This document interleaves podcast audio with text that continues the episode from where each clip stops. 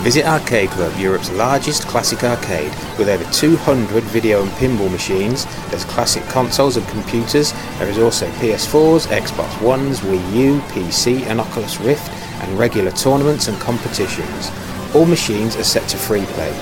Open Fridays, Saturdays and Sundays. Check out arcade club dot co dot U K for more details. Tenpence Arcade are proud members of the Throwback Network and the Retro Junkies Network.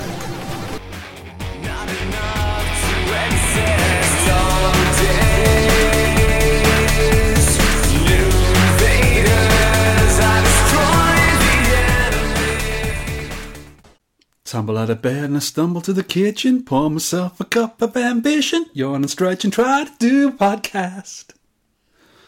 I was listening to a bit of Dolly the other day on the radio.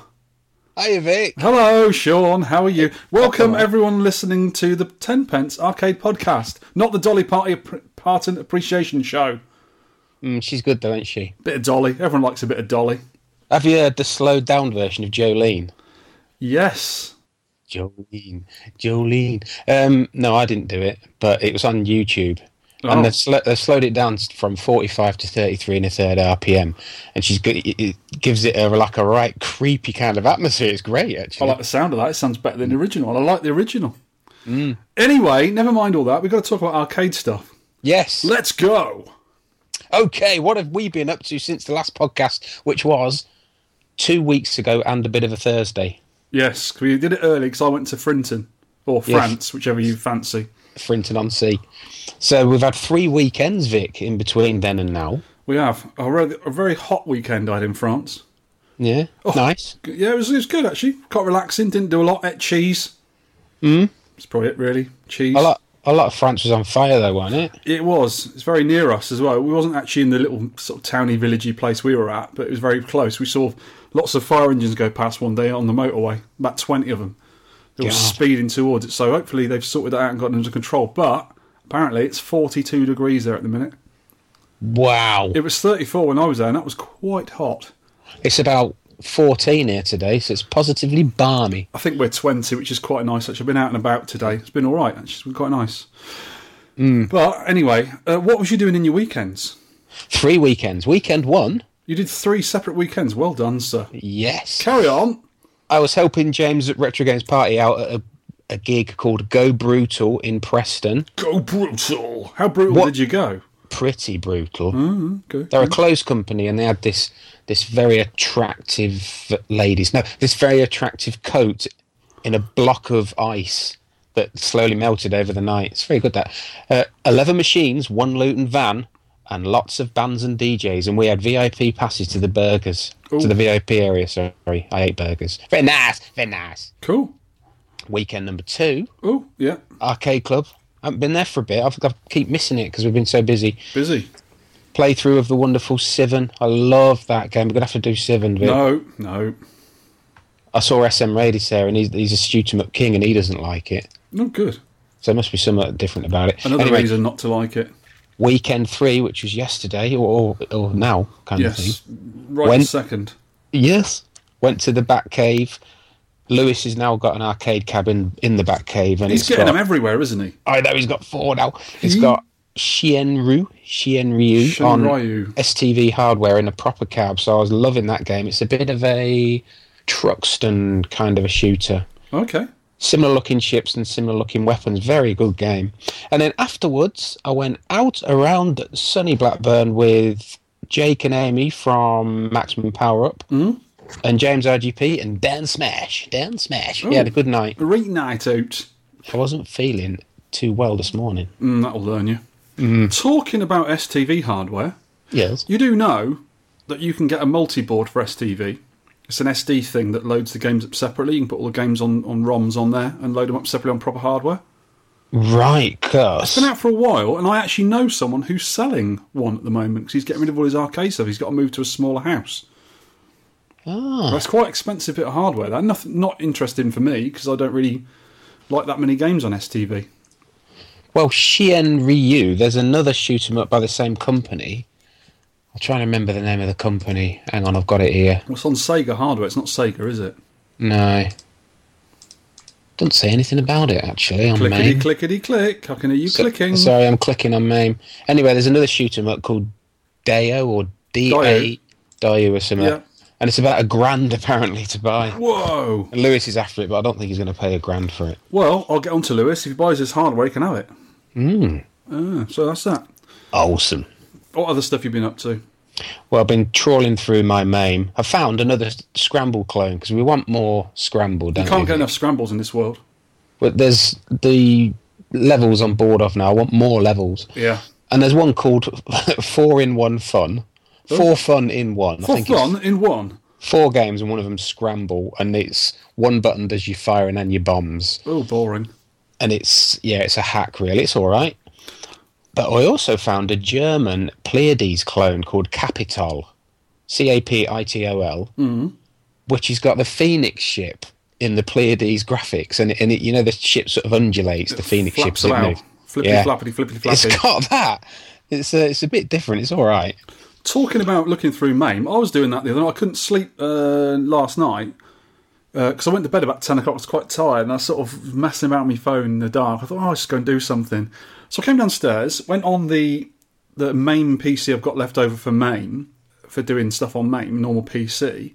I was looking through games to try and find a list of an alternative nineteen in one board I'd make up myself, which I'm going to mm. do on the Raspberry Pi with Rich Gregor's software that he did, which is like yeah. nineteen in one clone front end.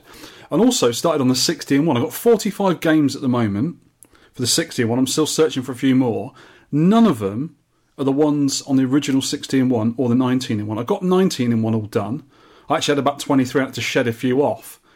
Um, obviously, stuff like Bank Panic and gra- the proper Gradius is on there, not the rubbish version.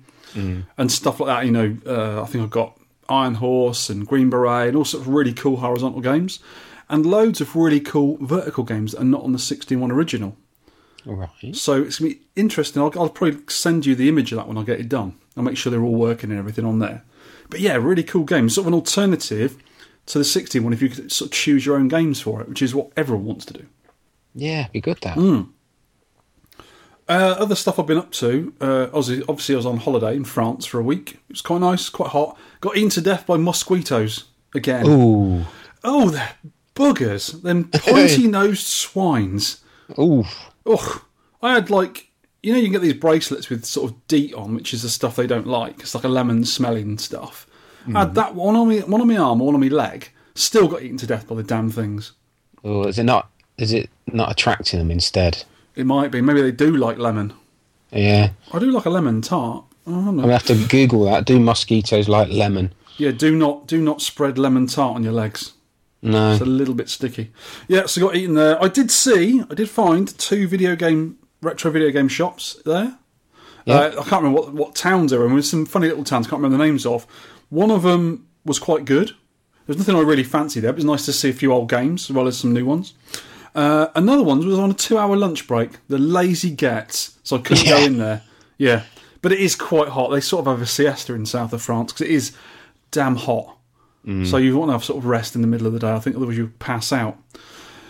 So yeah, it was all right. I didn't see any arcades, unfortunately, but I wasn't really looking for them. I was just relaxing. Well done. Uh, on holiday and also at home, I've been playing far too much Z-Bot W. Zelda Breath of the Wild. You're really good at these acronyms, oh, I like aren't the acronyms. You? Yep. So I've been playing a little bit too much of that. It's taken over my life. Yeah. I oh God. Like, I'm going to tell you a little bit about Zelda Breath of the Wild now, and then we'll never speak of it again because it's not an arcade game. And I moan about people doing new stuff on retro arcade or retro podcasts.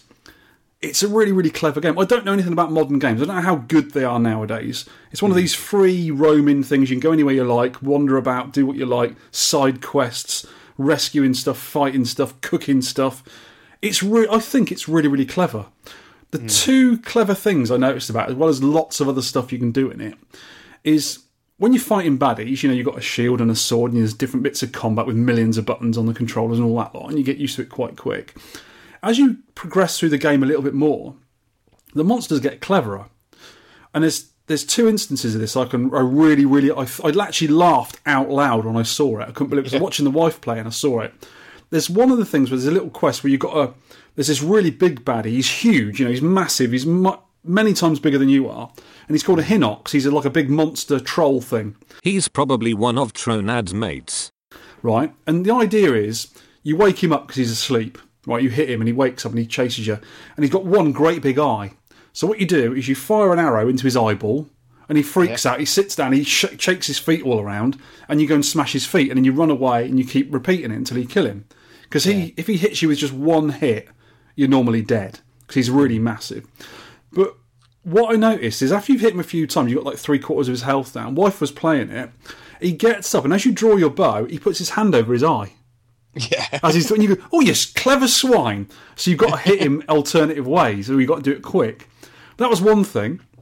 And there's another bit later on where there's these sort of like, there's these things called Lizalfos. They're these big, massive lizard things. And they get big, they're really big ones that are harder to kill. And there's a bit in it where you can get bombs, like in the original Zelda, and you can throw a bomb at him and then detonate it from far away. But when you throw a bomb at him, I noticed when they get clever, they kick the bombs away. Yeah. So they're like, I'm not having that, boot, and they boot it away. When you detonate it, you miss them. I thought it was really, really clever. I'm sure games nowadays have got all that and more. Just mm. I'm used to just jumping over stuff, hitting stuff and shooting stuff. Yeah. But yeah, really, really clever game. And, and what Alex was saying, he reckons it's the best game he's ever played. And our Alex, Nintendo Arcade, has played a lot of games. I would imagine so, yes. And I'm slowly thinking... Of a, of a console game especially, it's one of the best I've ever played because it is so big, involved, and you know what? It's worth sixty quid. That's expensive for a game, but I think it's actually worth it because we're going to get literally hundreds of hours of play out of this, and it doesn't get boring either.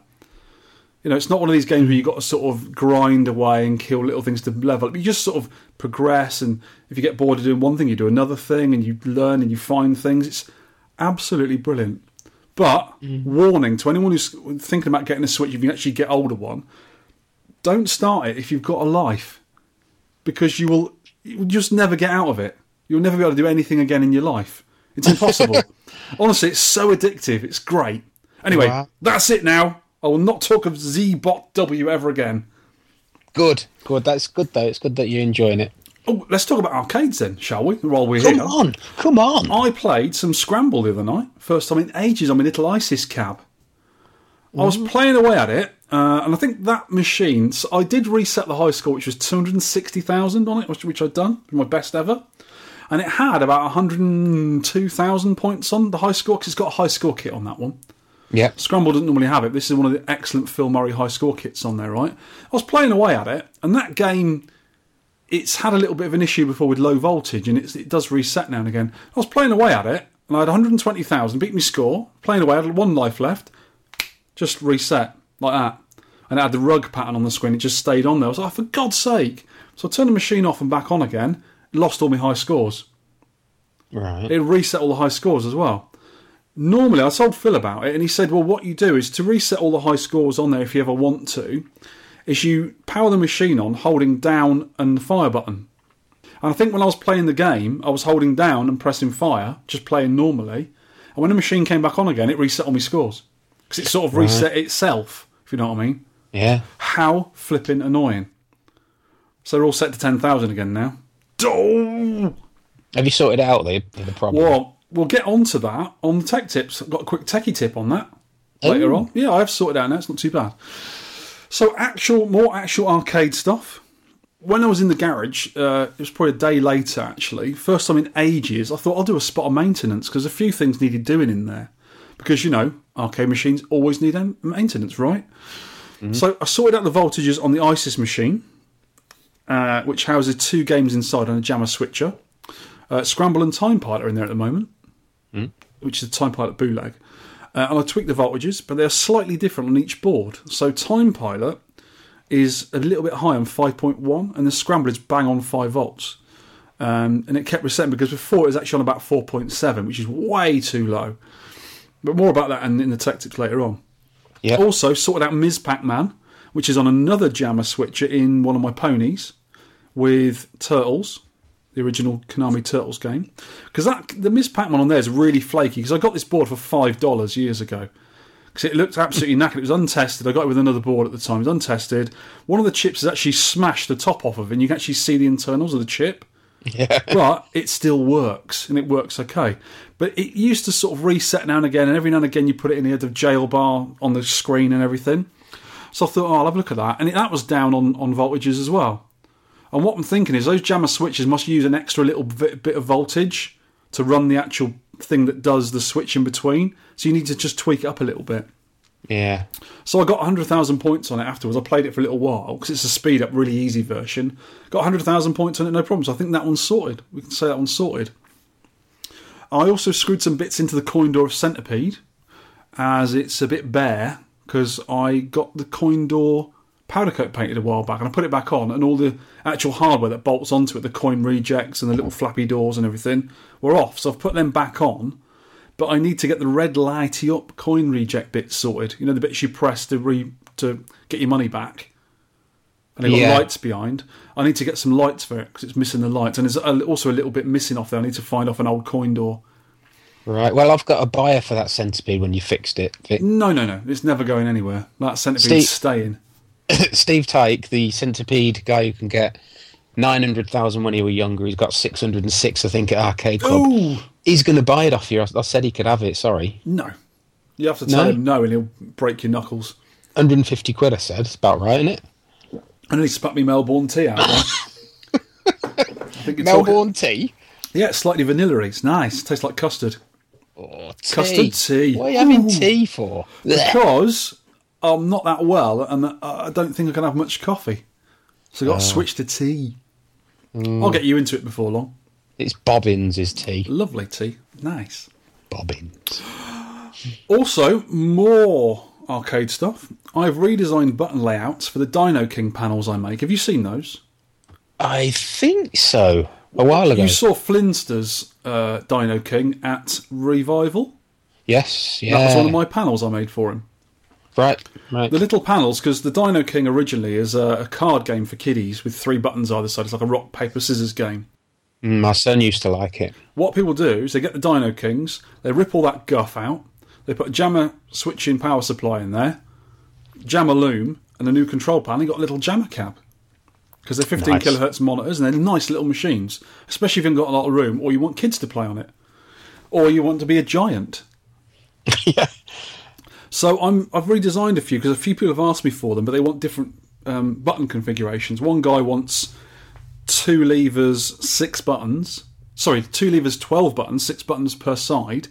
And because it's such a tiny little thing, it's only about four hundred millimeters wide, I've had to use twenty-four millimeter buttons. You know, the usual start buttons. Yeah. Because normal buttons are thirty millimeters. Uh, and I managed to squeeze them in there. I think one guy wanted six buttons, one lever. Another guy wanted one lever and three buttons. So I've done loads of different designs for them. And I'll be making them soon. Nice. That's quite a nice little thing to do. Get people's uh, video games going. And that is about it. I had a bit of a play on Doctor Micro. Yeah. Mm. We shall talk about that later, kids. mm. Arcade news. Right, I found this podcast a while ago. It's Arcade Radio. R, the letter R, Arcade Radio. I've listened to a little bit of one of them. They're interviewing some guy who's going around America getting nine point nine nine million on every Joust card. Oh, I've heard of him before. Yeah. So he's ruining Joust for everyone. Yeah. By no, um, no one can get rid of his name off there. Because when you get to that high, if you get one more point, it goes back to zero and you can't put your name in the high score ca- table. Yeah. What a cheeky so, monkey. I know. So check that podcast out. I've, I've only listened to a bit. I'm going to check a few out. Arcade Radio. And also, some news from K-Man Sweden. A Taito. Our man in Sweden. Taito F three multiboard is out for three hundred quid. Do you want one, Vic? No. No, I don't. There's not many games on Taito F three I like, actually. There's a couple of... There's, I think there's two shooters I wouldn't mind playing. I think Darius Gaiden and... Geki Rinden. That's it. I like Geki Rinden. I had that once, and I yeah. swapped it for another board because I didn't bother with it. I was playing it on the Saturn at the Batcave a couple of months back. Good game. Mm, okay. Uh, these things... Uh, The link you've provided here, uh, the Darksoft, the guy who makes them, I think in Poland, the U R L comes up in Firefox as an unsecure site and it won't let me access it. So in uh, show notes, I've linked to a, the middle-aged gamer showing it on a YouTube video for everyone to look, have a look at. Right. Great if you like F three games. Quite cheap, actually, because F three games, if you were to buy all of them separately, because it's a board and then a red cartridge goes on top, it'd be a damn sight more than three hundred quid. Mm, it's so worth a bargain it if, if you're into yeah. it, yeah. Really if you're into that hardware, yeah. Mm-hmm. What's this one? Patrick Scott Patterson's Raiders of the Lost Arcade. What's that, Vic? I don't know. You wrote it in. Did I?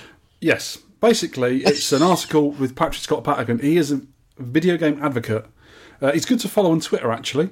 He's constantly finding and saving arcade uh, video games in the wild, arcade and console. He always goes to, like, yard sales and, and boot sales in America, and he just comes back with tons of stuff. I don't know what he's doing with it.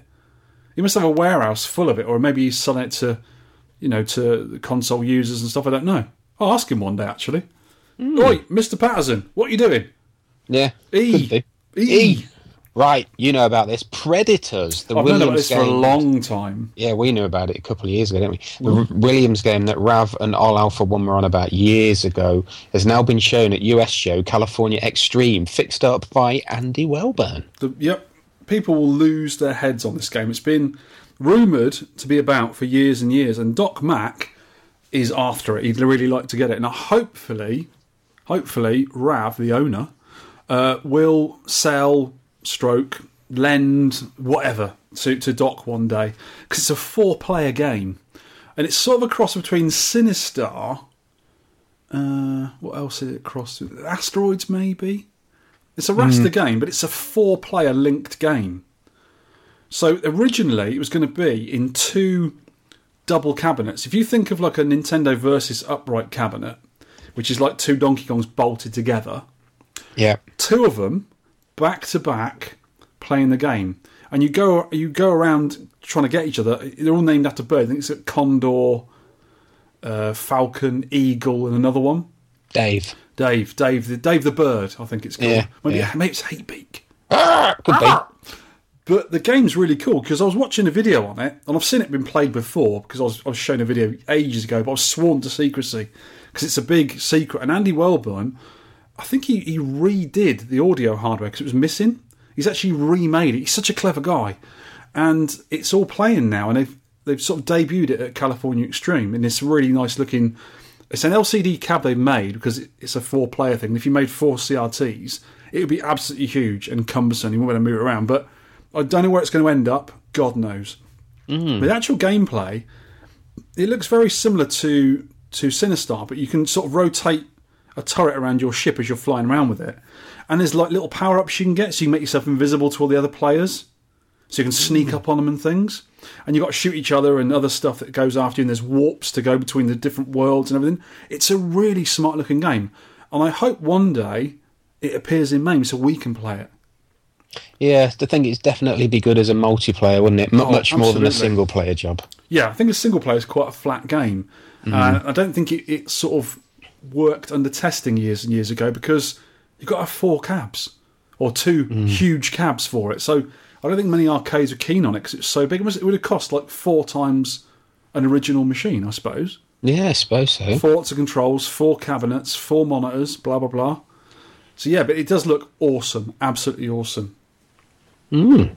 Have you ever wondered what it's like to set up a new arcade game? We've got a link here to Walking Dead, the gun game, the light gun game, unboxing video from the Game Grid Arcade Utah, which is the Arcade Heroes guy, Adam Pratt. Yep. And, and it's a video, like a video of him unboxing it, setting it up, putting the topper on, and the you know getting everything working. So that's quite interesting. This cab is huge as well, isn't it? It's like a mm. oh god, is that a fifty-inch L C D screen in there? And it's like a big, same sort of size as the Rambo and the Alien versus Predators type gun games. It's a huge yeah, thing, isn't it? Yeah, massive. Absolutely massive. Do you know what? I haven't got enough mm. money to buy a new arcade machine. They're flipping expensive, the brand new ones. Yeah. They're like ten thousand quid for one that sort of size. Yeah, the cheapest are like that, aren't they? Yeah. And the pinballs are six, seven thousand pounds upwards. It's a lot of money, isn't it? It's a lot of money for us, paupers. Mm. Mm. Po- po- mm. Podcasters in a pauper's grave. Or something. Mm. Could be. Anyway. I don't know what I'm talking about. Namco are rolling out Namco Museum for yet another platform, the Switch. I wouldn't say rolling out, I'd say dragging the dead horse out. Only three heavy hitters, as, as I call them, are on there. The rest being fillers. I think you've got Pac-Man. What else have you got? There's three on there. The game's on there. I've, I'd look at this because it's on the Switch, and I was interested in buying it. I saw someone advertising it on Twitter. Um, you're quite right. There are so many brilliant Namco games, but they just keep churning out the same old stuff for all the yeah. different versions. And um, Pac-Man, Dig Dug, Gallagher. That's the three. Yes. So for thirty quid, mind, thirty pounds for a physical copy. You've got Pac-Man, Dig Dug, Gallagher, Gallagher eighty-eight, Tower of Duraga, Sky Kid, Splatterhouse, Rolling Thunder one and two, Tank Force, which looks like a nineteen ninety-one version of, or an update of Tank Battalion. Yeah. So, there are some good games. I really like Sky Kid. I really like Dig Dug, obviously. Um, quite like Gallagher eighty-eight. Tower of Duraga's not bad. Splatterhouse, not keen on. Rolling Thunder, I'm definitely not keen on. quite like Rolling that. Thunder two is quite nice, though. Um, and Tank Force looks quite good. But it's the same old stuff.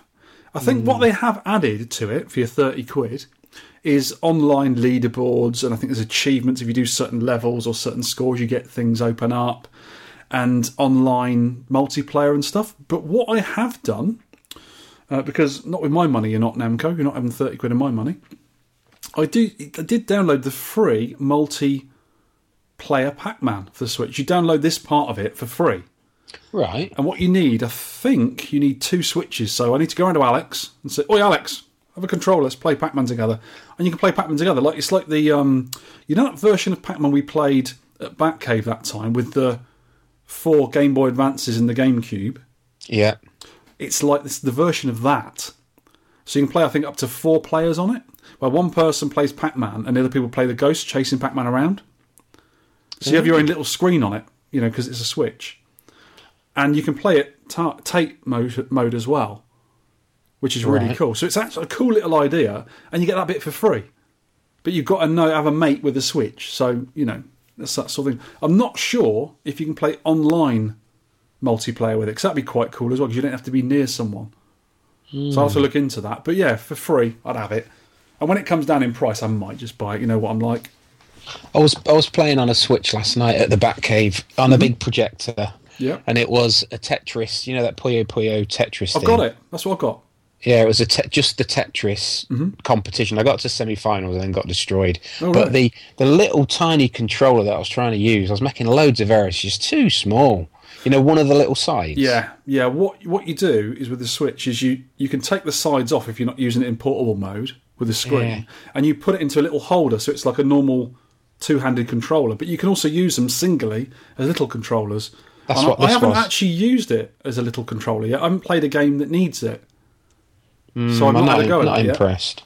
Yet. Yeah, I think they might be a little bit too big for your stupid, massive Burke hands. Oh, Globbits, I've got massive hands. Not that big. Oh, God, they're big. Look, you put them up to the screen like that. Woo, woo, woo. No, Sorry. Don't do that, it's worrying. They won't get that, will they, the listeners? No. So I think Namco, put some more of your obscure games on there and update them. That'd be quite cool. Yeah, it would have been nice to have Galaxian, Bosconian, New Relic, Sevius, Mappy, Pacland, Pole Position if they could do it. Yeah. You know, just bung them all on there. People have got them on other platforms anyway. Yeah, either do that or release them for download for maybe a couple of quid each. Mm. Quite nice. I, I would probably download a few for that, actually, in that case. Because what they do tend to do, it's it's not brilliant, it's not really my thing. They do tend to update them a little bit, not the graphics and sound, but, you know, like achievements. So say you do three levels or you get one hundred thousand points, and they'll, they'll give you little medals or little things that open up, maybe side games and stuff. I don't know, but it's it's all right, especially if it's if it's kept cheap. But thirty pounds, I think, is excessive for that. Yeah, I It's do. the same thing as the old Ultra Street Fighter they've released. I do like the look of it. It's, it's, it looks really nice. I've played it. It's quite good. But for thirty-four quid R R P, it's too much for an old game. Mm. And you know what I saw the other day in C E X? I saw it for forty quid, more than the suggested pl- price for it. The great C E X. I don't know why, because I, I sort of saw it and I said to my wife, I said, "Hold on a minute, there, that's thirty-four quid brand new." And she said, "Oh, people can't get hold of the stuff. You know, it's hard getting Switches." I said, "Yeah, it's hard getting Switches, but the software isn't hard to get hold of. You can get the software anywhere." Yeah, it's not. They're not out of sale or anything. So why a C X selling it for six quid more than you get it in, you know, from directly from Nintendo or, or on the high street? It's bizarre, isn't it? But someone will have it. Oh, I hope not. I really don't. They don't. They don't need to be encouraged to do that sort of thing. It's just not no. rubbish. We've got some impressive artwork here by Brendan Parker, age sixteen, building a Miz Pac-Man cabinet based on the original concept art. So it's black. Do you know what? With looks really good, doesn't it? It looks excellent, and the fact that a sixteen-year-old lad's done it. Just a minute. Where is it? Where is it? Sean, where is it? Yes, you pinger. I've just got this one. Thank you, Brendan Parker, for doing this. It's absolutely brilliant. Massive mm. kudos to this kid. It's a black cabinet with uh, sort of red, yellow and blue artwork on the side. It's way better than the original light blue thing. It looks really, mm. really cool. It looks really excellent. I love this. Um, we put, I'll put a picture on the website, on the show notes for everyone to look at. It's mm. really nice. And it's next door to a Pac-Man and Chomp Chomp, which is also a groovy-looking cab. Was that the original cabinet that came out? Because I thought that was just a, a kit, or has someone actually done that themselves? What is what is Pac-Man and Chomp Chomp? What is it? It's a weird Pac-Man game where you have a little dog following you around. I don't think I've actually played it, but I have heard about it. I don't think I have. We'll have to look into it. Yes! But that, that lad is a top dude for doing this. It's really nice. And I can't wait to see his next project. Hopefully, someone else will supply him with some more concept art and he'll do another cabinet. It looks really nice. Mm. Final bit of news. Gallagher, this is strange. Gallagher Chronicles, a new animated series. Mm. Have you? Uh, this is from Arcade Heroes. Have you ever wondered what the origin origin story is to Namco's Gallagher? No, there no, isn't any story. There's Just no story. Things anyway, come down, shoot them. They've they've spun it out into like this anime series. That'll be fun to watch. Hope it comes to Netflix. Oh, you know what would be good as an anime film, don't you? That thing. No, that thing I said I wouldn't talk about. Z-Bot W. Oh, yeah. Carry on. Has there ever, ever been like a Zelda series? There must have been. No, but when you watch this film and you watch the cinematics, it could really do with one. I, I'd watch it. I'd definitely watch it. Actually, there was an animated series. You daft get. But mm, the problem but... is, the problem is, Link, the guy you, you control, doesn't speak because you are Link. That's why yes. you never hear him speak. It'd have to be your voice, but... I would forgive it if they made a re- if, if Ghibli made it. Mm. I think Ghibli are the only people that could pull it off in, in collaboration with with Namco, uh, Namco, is, Nintendo, and get Miyamoto on the team. Is, oh. Ghib- is Ghibli that dwarf out of Lord of the Rings? No, no. I'm going to come round and smack your beard off again. I'm surprised you've got any beard left on. As many times I want to slap it off. It's Gimli, not Ghibli. Oh dear. Oh, I've got two more bits of news that we forgot about. Well, oh, I yeah, go on. That. We had a tweet from, how would you say that? Laserhog, L A Z R H O G. He's put progress on my Apple Watch shooter. I'm impressed by the C P U power. He's got Gala- uh, Gallagher. Gallagher. Gallagher running Talking on. Talking of Gallagher. Apple Watch? On Apple. I had to use an Apple Watch the other day, you know. Mm. So I got my phone repaired at the Apple shop in Kingston. And wife went home because she, she had a lot of on the parking. I came in separately because I was at work in the morning. And I needed a watch because I'd handed me phone in. I didn't have any anything to keep the time. So she lent me her watch so I could realise what time I had to go and get me thing back from. They're ace little things. I don't think I'd ever use it properly, but it looks really nice. Yeah. Mm. But yeah, if I could have Gallagher on it, that'd be even better. I think what it is, is it's shooting all the time and you move your Gallagher ship left to right with a little thumb wheel. There's a little thumb wheel on the side like a, a part of a watch, you know, you'd adjust the time with. Yeah, right. How cool mm. is that? It's good, isn't it? Oh, that'd be cool on the bus if you're bored. Hey! Yeah. Yes. And one, this is the last bit of news. Right, is this or is this not real video footage of the mythical game no. Polybius that's turned up in Starfighter's Arcade in America? Mm. It looks... We've put a link in the no-shows. It looks like someone's made... To me, it looks like someone's made... a vector game, put it in a Polybius cab and called it Polybius, and it looks a bit modern for nineteen eighty-one when this game was supposed to have been released. Have you seen it? Yeah. Do you know what I've put underneath the, the notes you put? You probably can see them actually.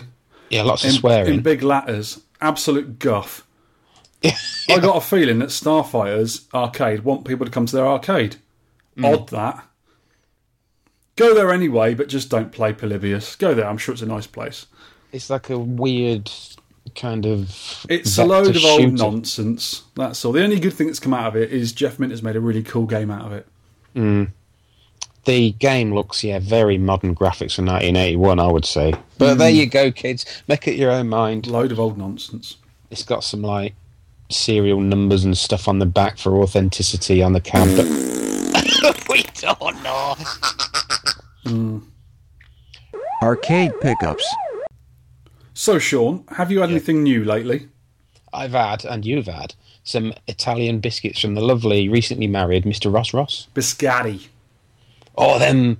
Oh, I've got him over there. I've still got the box. Yeah, I've, Can- I've got the boxes, but there's nothing in them anymore. Canestrelli, they were really nice. Do you know, they were so nice. My wife's going to hate me for saying this. All the crumbs in the bottom of the packet, she got a spoon and was eating the, was eating the crumbs. Are that nice? What, one of the biscuits was really crumbly. I'm not sure it just got bashed in the post, or it's supposed to be like yeah. that.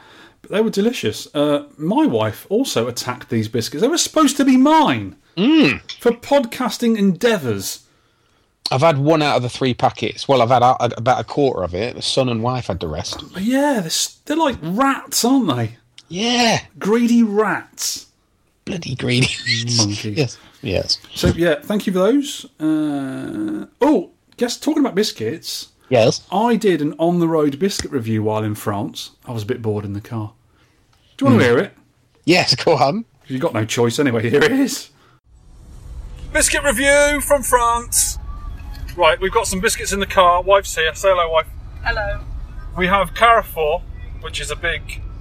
Tesco. Su- it's Tesco. Tesco. Supermarché. We have Cherry. Sablé Pubert. Shut up, it's my accent. We have La Belle Époque. We have Ginoise cake, which is cherry that's again. Cake. That's, that's not that's biscuit. Still a biscuit, shut no, up. No, it's like a Jaffa cake. And we also have Speculoos, which are Lotus, which are those biscuity things. Um, what are they called? Biscuit? Biscoff. Biscoff Lotus biscuits that Sean introduced me to. What else have we got in here? You've had all the good ones, haven't you? Um, right then, let's have a look. Ones that we got from the, the original products. Right, this is original produce. From Languedoc-Roussillon. This is the La Belle Époque. Uh, don't know what they are. They're dry things, like they're made of sand. So I go. Mmm. They're quite crunchy and dry. Ooh, a bit dry. I need some tea with them. They're dry. Mm.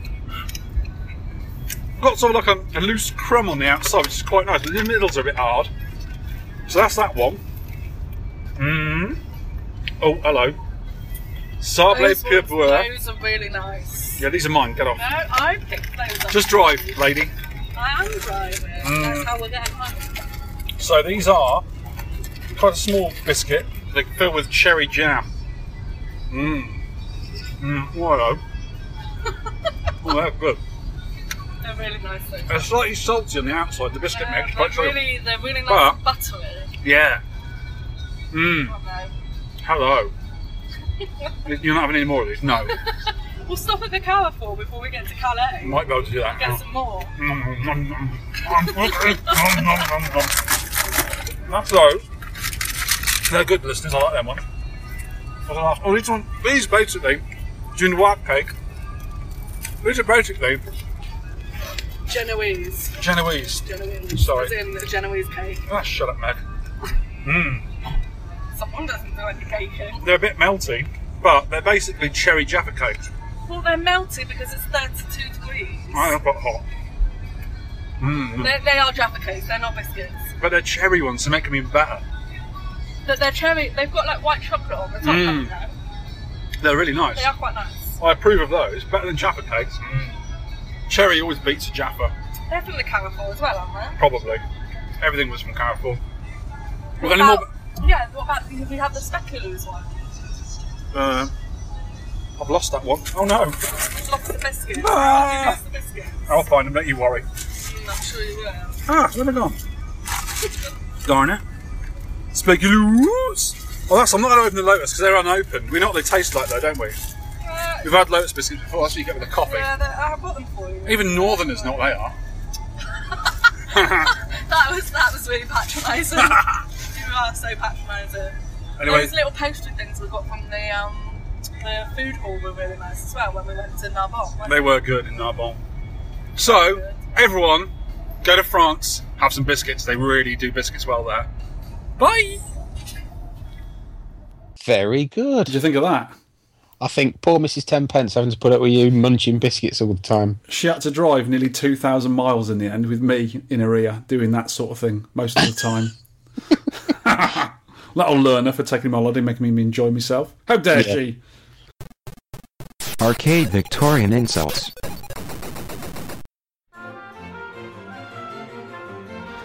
Good evening, Stereogram listeners. I'm Cornelius Grumpfumble, ombudsman of the internet, and I'm joined by esteemed colleague Hubert Pimplebottom, headmaster of Queen's College, Blackburn.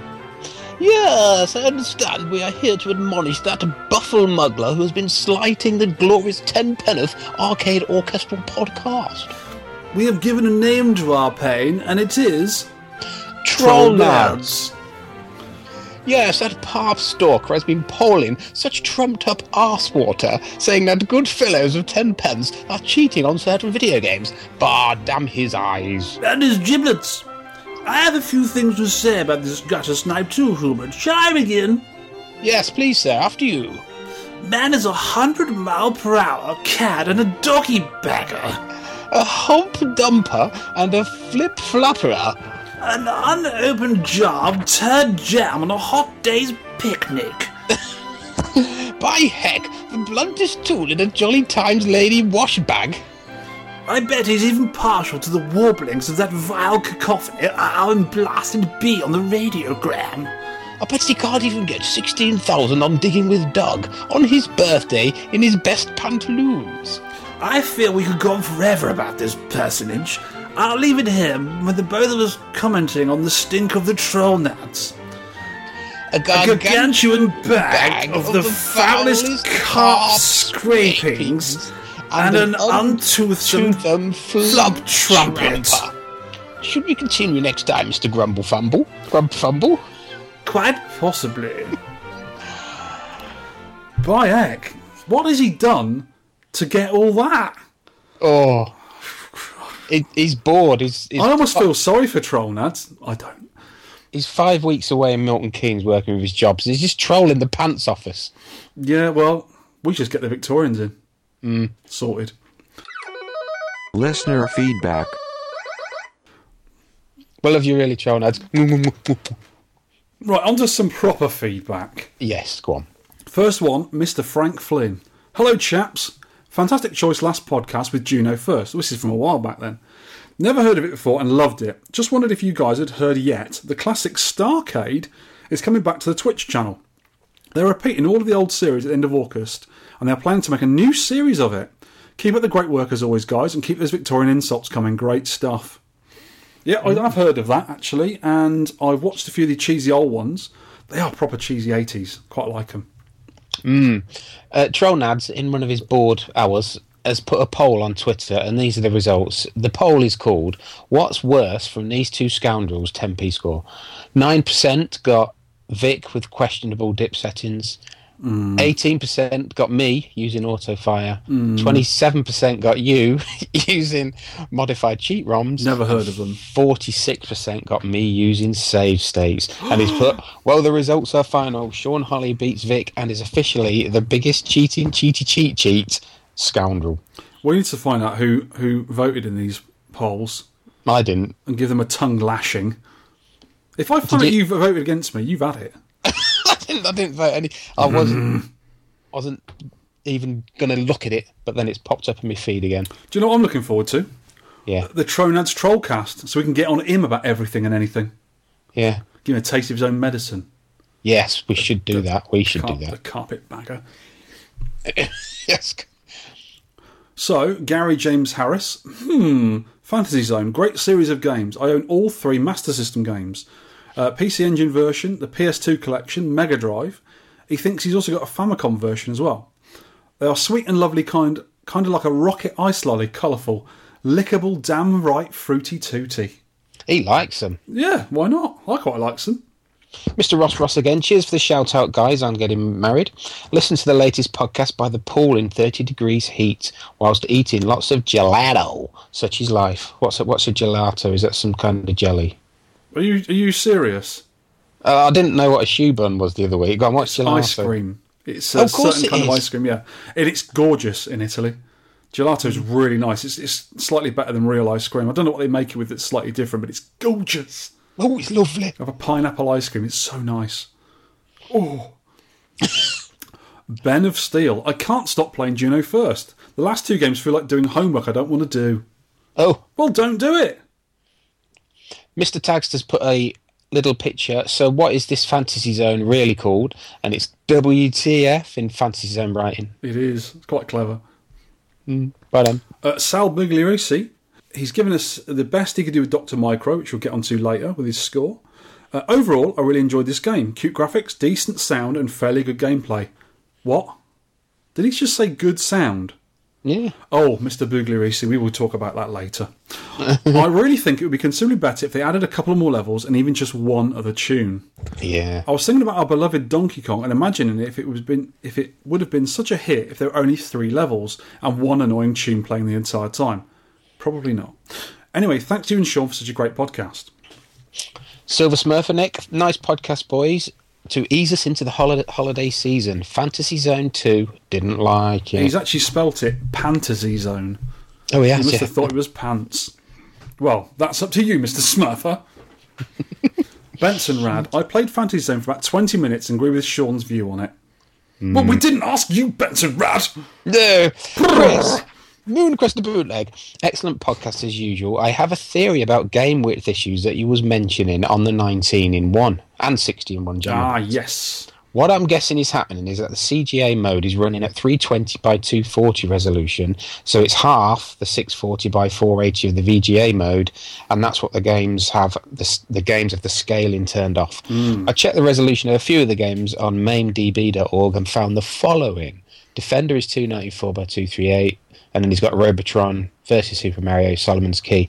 It's, but as you can see, they're all close to having the two forty vertical resolution, but vary a fair bit in the horizontal, with a couple of games having close to a square resolution, hence the narrow image. Yes, I think he's hit that on the head there.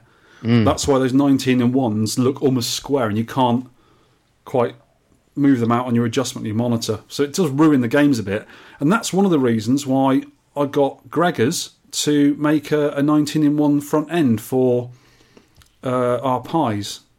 So we mm. can put our own games on there, having the proper resolutions. Because they are quite good little boards, but that resolution thing lets them down. And the sixty in one, the sound really lets the games down, doesn't it? Yeah, it's not great. Not great. Chris C M P, Chris Parsons, just finished my second listen of podcast ninety. One of the few benefits of having a terrible memory. Tin says, haha, I do this too for the same reason. Uh, first listen was on a delayed train. Second listen, lying under a palm tree on holiday. Definitely improves the experience. Those chunks in pie boards sound very interesting. I need something like that for my Jammer cab so I can play all the ten p games instead of one in every ten. Keep the updates on that coming. Like the idea of creating a perfect horizontal and vertical setup. Shout out. Following Play Blackpool, I forgot to mention John, John Studley's eleven-hour Pac-Man world record at Play Blackpool. Do you know what? I'm going to take that out of your wages. Uh, you're going to struggle. Mm, I think I am. I don't get no wages. How dare you forget about John? I do it for the love of the games. Anyway, he got back, I contacted him and he got back to me. He's put, hi Sean, the anniversary cab has a continue option when you, this is Pac-Man, when you lose your last man after you've done level two fifty-six. I used three continues and the second key triggered, as well as the dot count to advance the cherry.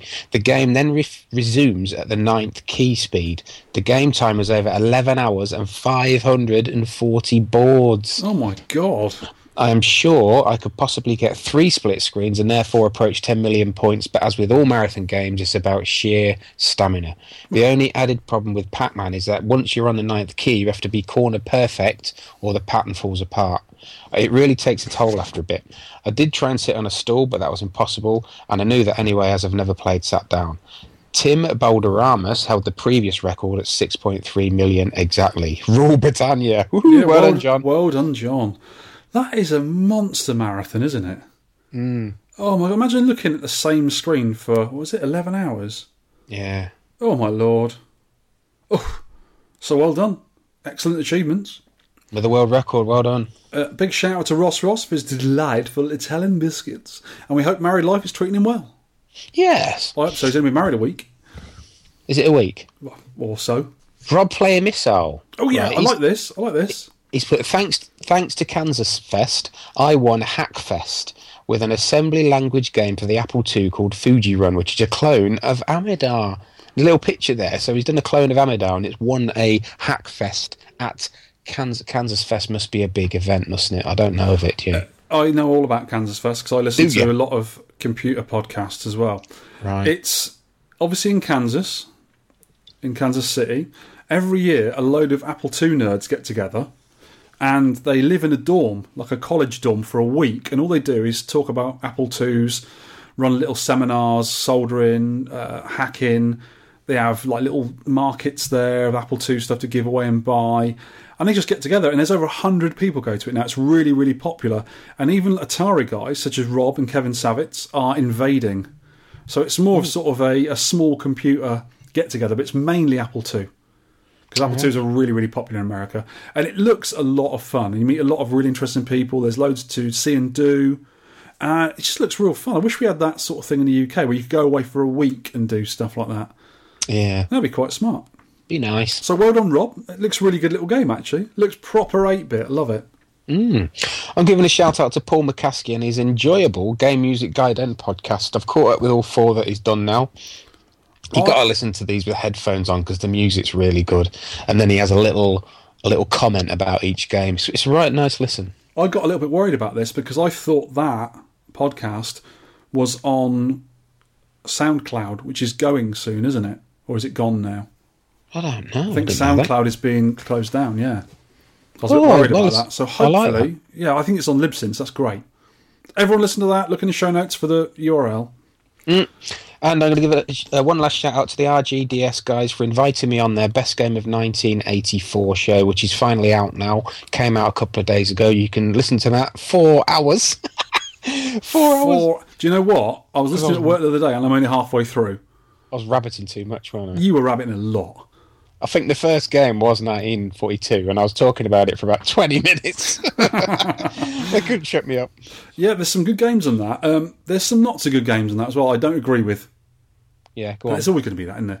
Mm. It's, it's Jet Set Willy. When oh, I was a I... kid, I absolutely loved it and thought it was great. And it was like like Paul Driscoll says, uh, it was just about roaming around finding different screens. You wouldn't, you didn't. I never tried to complete the game. Never worked properly. It was it had a bug in it where you couldn't actually finish the game, which is a real broken game, isn't it? Well, you could you had to fix it yourself, which was part of the charm. You could fix it with pokes, yeah. You had to put a little mm-hmm. program in, but also there was little bugs in it where if you got killed in a certain place, you just keep getting killed until all your lives went. Yeah, really annoying. If you were trying to fin- finish it, and I think it was like fifty-two screens. Say you done sixty screens. Say you did like ten screens, which would take you ages, and it's a hard game anyway, and you just got killed over and over again for no reason. How annoyed would you be? It's a feature, that. Yeah, yeah, yeah, isn't it just? You don't fall through the bottom of a screen. Just don't do it. But that was the only... That and Manic Miner were the only games worthwhile that Matthew Smith ever did, and then he just went crazy. So mm. I didn't agree with that one. But a lot of the others I am agreeing with. Star Force in nineteen forty-two, definitely... And Boulder Dash, definitely good games in nineteen eighty-four. Great games, yeah. What Great they need games. to do to make R G D S really, really good yeah. is on nineteen eighty-five, have both of us on. Yeah, I think they might have already done nineteen eighty-five. The buggers, they didn't ask me. I've, only, I've only done two of them. Well, I've done three, I can't remember. Anyway, they, I, look, I look forward to nineteen eighty-five and the other ones. Cool. They did say in private messages that they liked my input far more than yours, Vic. I believe that. No, they didn't really. I, I, don't, I don't believe that at all.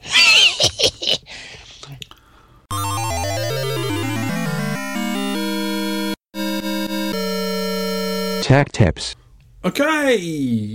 This is just a quickie, quickie, quick, quick tip, tip. Quickie, quickie, quick, quick tip, tip. That's almost... No, it's not a song. Yes. Not really. Uh, I reflowed some crappy-looking solder joints on a cocktail monitor earlier. Story is, Alex Chucky Egg wants to buy one of my Nintendo cocktail machines, but he wants uh, Space Fever High Splitter in it, which is a variation of Space Fever, which I have, because uh, I think it's one of the ones he hasn't got. So I'm going to put one together. And one of the machines is absolutely perfect, and one of them has got a bit of a dodgy monitor. It's kept jittering around the monitor, I noticed. And mm. I think it sort of, it almost cuts out, and it's making some funny noises, some hissing. I didn't like it. So I sort of said to him about it. And I said, I'll have a look at the monitor, because a mate of his wants to buy the other one. So hopefully I'll be selling both of them soon, because I don't play them at all. Even though they have great games, I just don't have much time to play them. Uh, so what I did is I took the monitor out, because it's quite easy to get out that one, and I had a look at it, and I thought I'll just check it for easy things that might be wrong with it. I can just fix myself rather than sending it off to someone and paying money for it, et cetera. I'll just have a quick look. And I noticed on the bottom of it, the actual wires that goes to the, the P C B, I think are seven wires, uh, the colours and the, the sink and the grounds and all that lot, looked a bit funny on the bottom. They looked like they had little holes in, in the, the solder joints, and that's called a cold joint. And I actually beeped them out with a, a multimeter. They had continuity, mm. so the end of the wire was actually attached to the solder point, and it was working, but it still looked dodgy. So what I did is I got it all out and I re-soldered them. I took the old solder off, which is obviously thirty, nearly forty years old, and put new fresh solder on, made the joints look really nice. I also did a few more that looked a bit dodgy, put it back in again, and it seems to have fixed it. That's, that's which is good. Saves me a lot of time, and, and obviously if someone's going to buy the machine, it's going to flip in work longer. So that's good. And obvious faults can sometimes be easy to fix, which mm. is nice. Another one I did when I was in the garage the other day uh, is checking five volts on the board. Because you know the boards need five and twelve volts and sometimes minus five volts to actually work. Yeah. The five volts is the most important one. twelve volts is usually for the sound section and, and some other bits, but I think it, it can do other stuff. But five volts needs to be really good. twelve volts can be like thirteen, twelve point five, whatever. It's not too bad. But the five volts needs to be pretty good. So what you do is you check it not at the harness, but you actually check it with the, the game board plugged in and the game on. And what you do is you check it on the points of, of a T T L chip, which is one of the smaller chips. Well, you can do it on some of the EEPROMs as well, I think. But what you do is you put it on the two, they're usually opposite each other on the legs. And I can't say which round at the, mo- the way round at the moment. But if you look at a, a pin out, you can find out what one's zero and what one's five volts. And yeah. you put your, your equipment on there. You put your, your tester on there. Black probe on ground and the red probe on V C C. And see what it is. And the Scramble was working at about four point seven volts, which is, is a bit low. Because it needs five volts or very slightly under, very slightly more. So what I did is I, I turned the machine off and then put a screwdriver in the... There's a little adjuster on a, a Jammer switching power supply. And that's mm. for the five volts. And sometimes you, it's a screwdriver, sometimes it's a little, a little knob you can just move, which is safer. But I turned it off, just gave it a little tiny touch, turned it back on again, checked it again, and it was getting up a bit, and I went a little bit high and brought it back down again. Just little tiny movements one at a time. Turn it off, check it, turn it off, check it. And I got it on five volts, yeah. and it works perfectly now. Mm. So it's just an easy check. I mean, it's one of those things you should know about, really. If you've got an arcade machine and it's, some things are not working, or you just want to do it for preventative measurements, it's just get one. Just get a multimeter. They're about five or six pounds in most electronic shops. They're not hard to, to find or use. They're not expensive. But when you use it, make sure you're comfortable with what you're doing and use all necessary safety equipment when needed. Uh, be just careful and wary of what you're poking, and don't go near any high voltage bits, the two hundred forty volts or in America one hundred ten volts, whatever it is. And I used a plastic flat headed screwdriver, even though the machine wasn't on when I was adjusting it. I just used a plastic one just to be on the safe side. Yeah, it, I think it's going to be fine, but I don't want to touch the metal case when I'm adjusting things, you know what I mean? Mm, yeah. Uh, yeah, so make very small adjustments, keep checking it. And when you get five volts, or and some bootlegs need slightly higher, got to five point one. I wouldn't go much higher than that because you might fry something. So yeah, that's a, a really easy preventative, more than anything else, tech tip. Nice. Just thought I'd mention it. Know what I mean? Yeah. Top one hundred arcade games. Oh, I'm running out. I've got to put some more on. I've only got five left at the minute. I need to put some We've, more on. Yeah, we've, we've done about fifty so far, haven't we? So yeah. if we had a, a, an arcade with one hundred machines in, these would be in there. So we talk about five each time, and my five this time are all races. I thought I'd done all races this time, Ugh, racing game. Boring. I think, I think my favourite ever, I think I've mentioned before, is Pole Position, but hmm? I do like Outrun, even though I don't play it a lot. I do like Outrun. It's summer. I, I've never got anywhere near finishing, but it's great summer summer day. Outrun two I've finished, which is excellent. That's mm-hmm. another game. Outrun two S P is brilliant. A very good sequel, I think. Yeah. Ridge Racer, very good as well.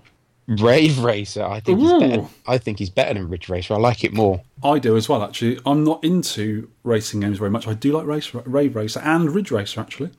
Mm. Mm. And the little skiddy bugger, Sega Rally. Ooh, Dr- yeah. Drifting round corners. Yeah, they're my five this week. What, it sings as it goes around the corner? Yes, there's an opera singer. Badly. Opera singer locked in the boot. I only really like racing games where you put your foot down and steer. Yeah. I don't want to mess around with gears and brakes. None of that. That's not how I, that's not how I roll. we don't... I in don't real life, gears. For two. You just don't use gears. Oh, you don't no, use gears, do you? I don't use gears. No, I have an auto- automatic car. Motor. Nice. So that's your five. You'd yeah. have a row of races in your arcade, would you? I would. Pop that Pole Position one and two, and then these five. Be nice. Excellent. So my five are Puzzle Depon, Neo Geo game. Uh, groovy little game, that is.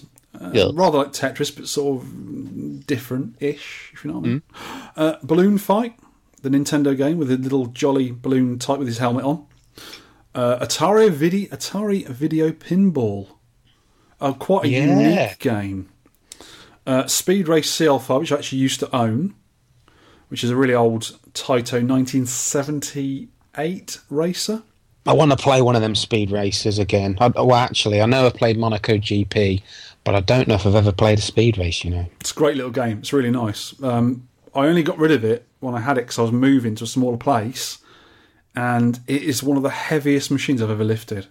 Yeah. And it nearly killed me, so I thought, I'm not having that back. And another little game is called Zoo with three O's. You ever played that? I thought it was Zookeeper and you'd missed no, it. No, no, Zookeeper's actually above it. I do like Zookeeper as well. But the game Zoo, it's quite a... Well, modern, it's a nineties game. I think it might even be two thousands.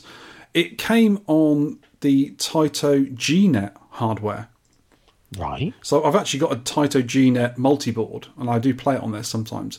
It's a it's a a matching game, rather like oh, there's loads of like gem games on, on mobile phones that are almost exactly the same game, but this one uses little square animals. I'm just looking at it now. two thousand four. It's, is that is that new? Yeah. Wow, only thirteen years old. I, I really like Zoo. It's an absolutely brilliant game. The only thing that lets it down is it's you got you control it with a joystick. It's obviously an old old arcade game. If you could have a touch screen on an arcade machine, which I have actually seen in Japan mm. on, on actual arcade machines, it'd be brilliant because you could play it a lot faster. But it's a really cool little game. The, the characters are really smart. They're like little square things. They almost look like Minecraft animals, I suppose. Yeah. Ooh. But that's a really nice little game, that is. It's really cool. You can get it on all sorts of things. I think I got it on my G P two X Wiz, which is a little little handheld game with a touchscreen. It actually came on their uh, bundle with it, I think. It's like a built-in wow. game. Really cool little game. And Atari Video Pinball, because you have to have the cabinet to play it, because it's, it's got the, the hardware in it, and it's got... Um, the back glass, and it's got little L E Ds in it. It's got like a physical three D game board, uh, a game play field, and it, you just need the cab, don't you? You've you've played a Video Pinball, you know what I'm talking about. Yeah, there is one at Arcade Club now. It's very good. And Smarty Martin's got a really nice example of one. I love playing mm. that. It was a Revival. I played it yeah. there. Yeah, really nice game. So that's my five, and I've got to get my finger out and get some more on the board, haven't I? Me too. I've, mm. I've got I've got another... Oh, I have got another five. You've got another, got another five. F- I'm run out, so I need to put some more on. For next time. Mm-hmm. Should we have a little break and have some music? Have we had enough crazy banjo music? No, Not you the... can't have... An... You cannot have enough crazy banjo arcade music. You can't. So what are we putting on this time? Some more. You mean we haven't worked it out yet, have we? Enjoy, nice. Everyone. Yes.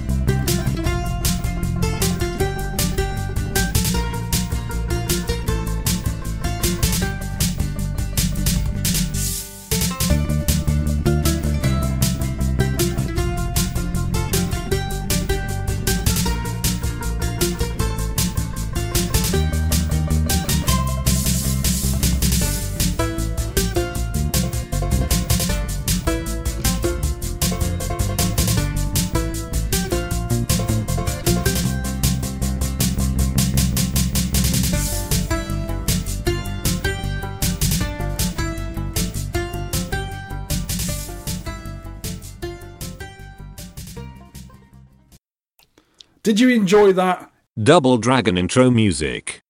It was very good, stroke, bad, stroke. I no, enjoyed it. Actually, I know it's good because I've listened to all of them. That's on his, yeah, they are on his YouTube. They are really good, yeah. So hopefully everyone enjoyed that. I did, and I edited it. Yes. So. Oh, God, do we have to do this now? Featured game review. Take it away, Mister Holly, because you like this. I picked this beauty. It is... Oh, God. Doctor Micro by Sanritsu, nineteen eighty-three. It runs on Pac-Man hardware, but with three sound chips. A four-way stick, which is what you control the game with. That's quite obvious, isn't it? Yeah, well done. Yes. And one button, which is fire and jump. Right, Doctor Mario is a kind of platform game of three distinct parts. Doctor Maybe- Mario? Oh, I've, I've written that on Twitter, you know, Doctor Mario. Instead oh, of Micro. We've already done that one, you fool. Doctor Micro is a Doctor kind of platform game. Yes, three distinct parts, maybe inspired by Donkey Kong or Donkey Kong Junior, but with enough original bits in it to make it different. Mm. Apparently, you are a cool kid with headphones who has been shrunk right down small by the evil Doctor Micro, who looks like a mad professor. Right. He's, yes. Let me just stop you right there. Yes. That's it. Thanks, bye. No. Uh, you say inspired by Donkey Kong. I'd say inspired by Nintendo games in general because, you know, you know, Sky Skipper, which is Alex and, and Whitney, are revealing in Manchester in October. Yes. The character on that you play... No, sorry, the, the bad guys who throw things at you, the monkeys, they've got headphones on. And that's the only other instance I can think of in an arcade game where the characters wear headphones. And also, it is a platform game rather like Donkey Kong in some of the levels. So, yeah, they nicked ideas. Oh, have you never played Headphone Harry by Sega nineteen eighty-two? No, but if you can lend me the ROM, I'll have a look at it. I'll, I'll send it over. Okay. Right, part one of the game. Oh, my God, the evil Doctor Micro is planning something real bad by heating up... Cran- this is my version of the story, by the way. By heating up cranberry juice... Lord. In a- in a beaker and then sending it through an extremely long glass pipe to drip on rotating pot- potatoes in a boat. Mm-hmm. That's what it looks like. Once dripped on, the potatoes turn into Thing on a Springs from the Commodore sixty-four game with boxing gloves. You can stop all this evilness by walking left to right across the screen. It's not that simple, though, yeah, as you have to as you have to traverse a set of rising and falling platforms, dodging fly- flying boxing gloves from the right and drips of cranberry juice. Blood. From the above via test tubes with legs. The level is complete when you reach a large letter V, obviously. Why V? Because it's V for victory, of course. touch the letter V and it drops off the platform into the boat, causing a chain reaction, making an empty beaker fill up with apple juice. Apple juice, as we know, is the sworn enemy of cranberry juice. Uh. You have two things to help you in your quest on this level: a green tomato firing gun and a small yellow dinghy. It's making a lot of sense, this plot, isn't it? D- yeah, gun- yeah, it isn't in your head. The gun that can be used to shoot the thing on the springs and their flying boxing gloves and the animated test tubes travelling up the right side of the screen. The dinghy can save you three times if you fall off a platform. You bounce on it and then bounce back onto the platform. So you don't want to fall into the sea. No. Actually, the sea looks like blue fabric softener, but who knows? Anyway, don't fall into it. Yep. Part two, it's a completely different whoa, whoa, whoa. screen. If you miss a platform, yes, and you get bounced off by the boat, how many goes do you get of that? Three. Three. So that's a, you can't really not do this level, can you? You can't really get killed on it. Yeah, you get killed by the boxing gloves a lot. Yeah, but they're easy to hit. On later levels. Ah, okay, I didn't get that far. When you, you can get, probably tell. When you get to the fourth loop through, the no, platform... The that, well, that was never going to happen, was it? They're moving really fast then. Mm. Part two. Oh my God, Doctor Micro is back, and his nose appears to be more shiny than before, which is very suspicious, Vic. Mm. This, this time, he's tipping cranberry juice... Blood. Into chrome pipes at the top of the screen, screen, which can drip onto your head, causing instant death to our headphoned hero. Oh, yeah. At the bottom of the screen is a metal machine spewing out green and red helium-filled balloons. The red balloons have evil faces and fire boxing gloves at you. The green balloon, once jumped on, will turn into a floating beach ball.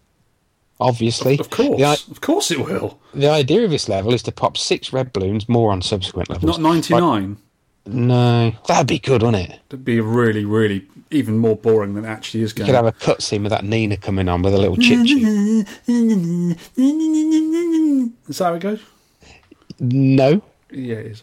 Anyway, the idea of this level is to pop them balloons and then ride your beach ball to the vent at the top of the screen, and then you go through a vent when it's open. But it only stays open for a short while, meaning you have to shoot more red balloons if you miss it. Mm-hmm. Every throw of your weird yellow throwing star thing that you have. Are they bananas? You don't, you don't have a tomato. Is it like four bananas gaffer taped together? I'm sure it is. Go, go with that. Go with that. Two, two bananas. Hmm. Yeah, gaffer tape bananas. Every throw of this banana re- reduces the size of your beach ball. That's quite clever. And so it reduces, and the air must be coming out of it or something. Don't five, make excuses for it. Five shots, and it disappears, and you fall to the floor or ah. land on another, on another balloon if you've got mad skills. There are two fans at either side of the screen. No, they're not. Yes, there is. Two fans at either side of the screen blowing you about, making it more difficult to steer your beach ball. Every so often, a floating bonus will appear in the form of a pale animal. It's a cute penguin. There's loads of animals. Do you not see the other ones? Everyone animals? Can see it's a cute penguin. There's elephants, there's bears. There's wasps. Maybe yeah, not that's, wasps. That's a cute animal, isn't it?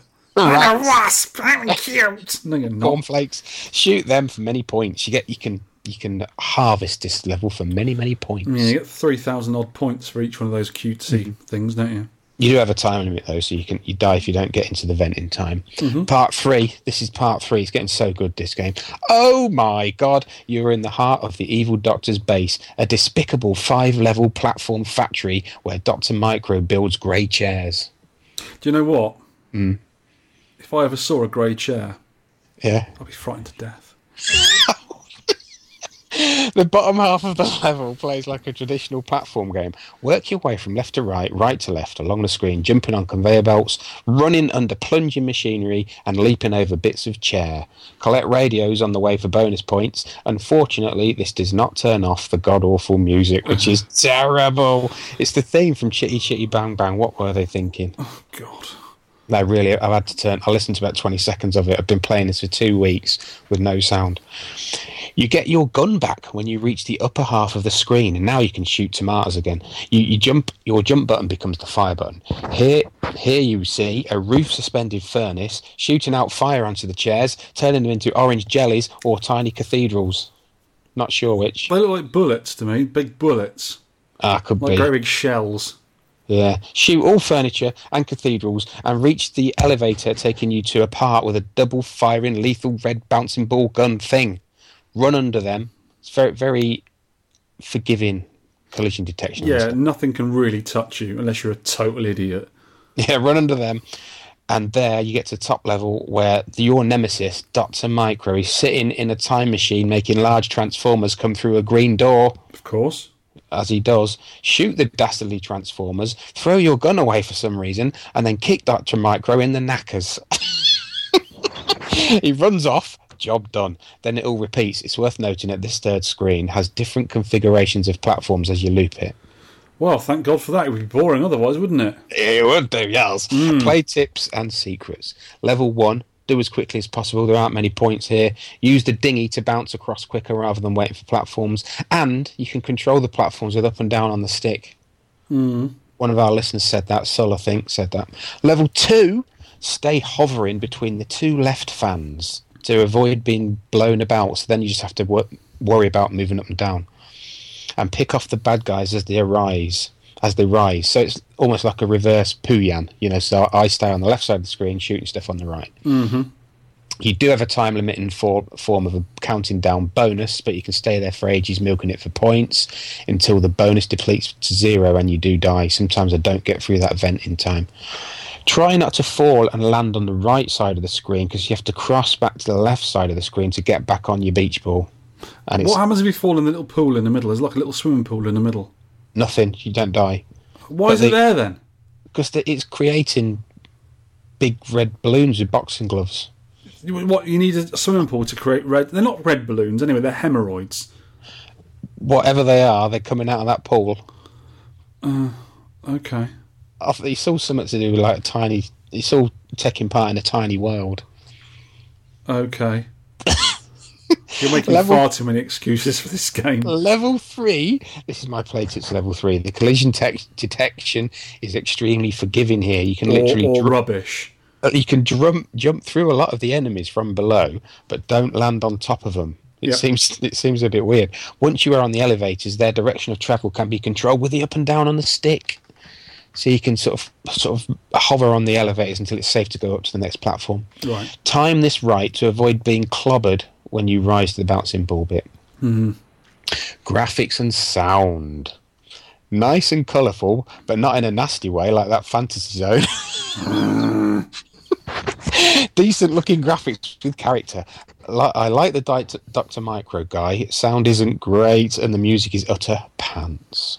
Right, can I address these things you just said? No, come on. I'm going to. All right. Right, play tips, secret. Play tips and secrets, just like you just did it. Level one, walk from left to right. Oh, yeah. It's that interesting. You've got to shoot stuff. Oh, for God's sake, it's so dull. Walk left to right. If you fall off, doesn't matter. The thing will just bounce you back on again. Rubbish. Why is it a V? For, I said, for, for victory. That is nonsense. Why can't it be a star? Or a yoghurt? Or something, I don't know. A yoghurt would be nice. It would be quite good. Level two. Jump on the annoying balloons, get flapped around by stupid fans where you can't control properly, shoot hemorrhoids in the face, get a yeah. penguin, and then get in a hole at the top. Doesn't even say, go in the hole. I had to work out what was going on. Rubbish. Number three, Manic Miner type game. That's This is the best one. I like level oh, three. You know what level three reminds me of? It, they've on. ripped it off from Kangaroo, level three on Kangaroo. I'm not familiar with that. I'm going to have to have a look at it. Well, we'll have to do Kangaroo one day. Not a lot of people like it, but I really like Kangaroo. It's it's just basically, you know, as you say, go from left to right, up a platform, right to left, up a platform, left to right to the top, and jump over stuff. But the collision detection, this is so bad. It's not forgiving. It's terrible. You can jump through a lot of stuff, yeah. It's just nonsense. It's so badly made. It's just rubbish. You can have half your body through a platform waiting on a moving conveyor and the, the cathedrals will go straight through you, actually straight through your body. Absolute rubbish. I didn't, even, la- I didn't even complete that level. I just couldn't be bothered. So you didn't see Doctor Micro get kicked in the knackers? No. Oh, that's the best bit. I couldn't even be bothered to watch the bad guy getting duffed up. He, he bounces down the screen and then runs off, runs off to the so, right. So graphics and sound... Uh, not very well drawn. Very colourful, yes. Not very well drawn at all. I think they're awful. The sound, it, everyone was going on about the sound. I only played four games of it, so it didn't annoy me that much. But it is the same tune each level. Can they not just add another tune? Are those little tunes, which are like so many notes and then repeated, must take up just bytes of information, tiny amounts. They could have put another two tunes in, surely. Yeah. That's just lazy. The whole game is lazy and a rip-off. You should be ashamed of yourself, Holly. I do quite like Look, it. I'm not angry with you. I'm disappointed. I knew you were going to say. Oh, God. Right, so I'm going to do the scores then, because there's lots of nice comments on these scores. Yeah. We have Silver Smurfette. God, I think there's loads Do- of them. Why were they playing it? What's wrong with these people? They played a lot more than your Fantasy Zone. Oh, my people. God, what's wrong with them? Silver Smurfette, I think daughter of Nick Silver Smurfette, three thousand three hundred. Don't think she liked it. Carl Parry, eleven thousand seven hundred eighty. He's put, it's an odd game this week, a poor man's Donkey Kong. Yeah. Ed Horse, thirteen point seven thousand. Was he playing Mark, with hooves? Uh, yeah, I think he still he, is. I think he always does, yeah. Yeah. Mark Clayton, nineteen thousand six hundred fifty. Got to level three and lost the plot and willpower. Yep, same he, there. He didn't like it. Yep. Stacey King, thirty-eight thousand, thirty-nine nearly. Who makes a game where the boxes, third level, kill you and not the machinery? It's Who does? It's because they're cyanide boxes, probably. They're, bo- they're, no, chair no. Ba- they're chair bases, they're not boxes. It's like an IKEA box. They are Could lethal, be. though. They are lethal. Yeah, don't don't mess with IKEA boxes. Victor Marland, what did he get? About forty thousand. About that, thirty-nine thousand something. I, I played... The only reason I got that is on the last game I thought, oh, I'll just milk some points on level two. Yeah. It's just just guff. Game's just guff. It's not even terrible. It's just meh, lazy. I, I do quite like it. You're an honestly. idiot. Ross Ross, he's busy being married, but he got sixty-four thousand four hundred ten. Hmm. Button Mashing Fun, he's got sixty-five thousand eight hundred. He's put, had a few attempts on this stealing pile of pixels, but turns out that San, this Sanritsu game wasn't my cup of tea. Mm. Paul Guy, eighty-four thousand five hundred. Good to meet you at Play Blackpool, Paul. He's put, mad game, but does get repetitive. Nick seventy-three, looks like it, it should... should looks like it reminds me of Donkey Kong, but I hate it. Oh, hang on, he's put it reminds me of Donkey Kong, but I hate it. Can't put my finger on why. And he got one hundred seventeen thousand. Tactical Genius, one hundred thirty-one thousand five hundred. Brian Hambo, one hundred thirty-one thousand nine hundred eighty. Steve Tyke, one hundred thirty-four thousand. Good to meet you at Arcade Club, Steve. Had a good chat. Neil, twenty to five. Nearly got one hundred forty thousand. I love the thir- first and third levels he's put, but even these quickly get repetitive.